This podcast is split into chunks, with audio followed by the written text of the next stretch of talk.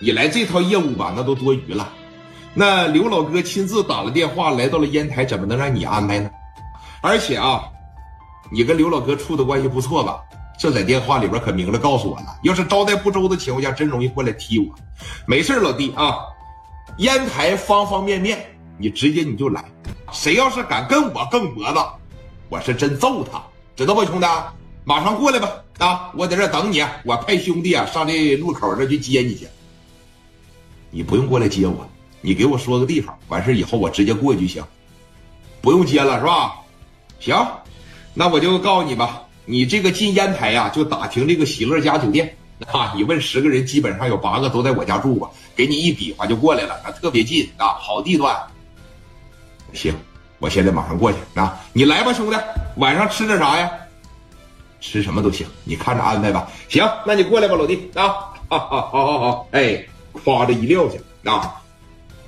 那个，准备点菜，把我那厨师什么的喊过来，晚上给张罗一桌，是吧？干煸个蚕蛹，是吧？这个糖醋个扇贝，然后呢，把这蒜茄子什么的也整整也整一整。啊，我就贼爱吃这个蒜茄子，啊，整吧。哎，这边给准备着饭菜，你看小慧当时就感动了，知道吧？在这瞅着，说这个小易呀，看着没？我哥这么帮你。你知道我哥这么狂、这么傲的一个人，他叫过谁哥呀？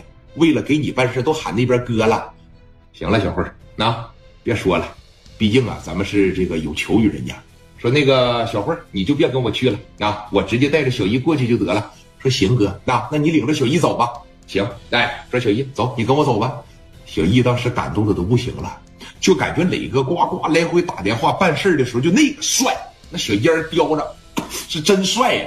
小易当时这一起来吧，那凳子上就湿一片，咱也不知道是啥，啊，纸往下拉了。史殿林呢，当时在这拿，史殿林当时在后边拿个纸噗呲一下，哎，你这怎么湿了呢？我看，哎，我看，你这 在这擦了半天凳子啊，擦完凳子以后吧，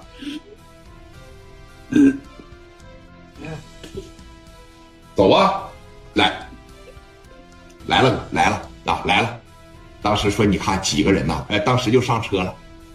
两台奥迪一百，后边呢跟着几台小方头捷达。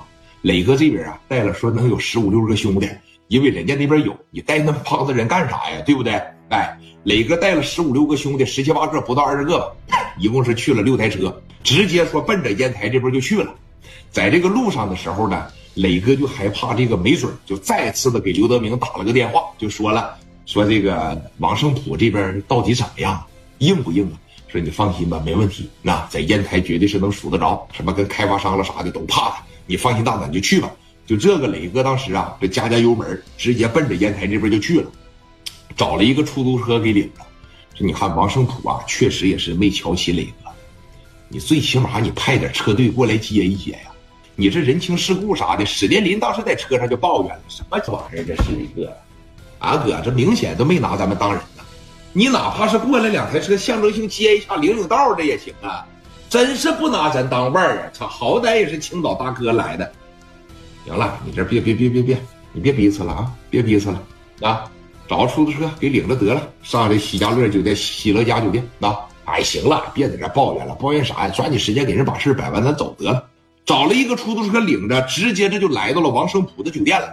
楼上边，王胜普当时还说呢。说你看这个于春华了、黄强了、奶胖了，哥仨在旁边坐着，就在这问黄胜普，呃，问王胜普，说这个什么时候来呀？青岛那伙人啊，我估摸着快了啊。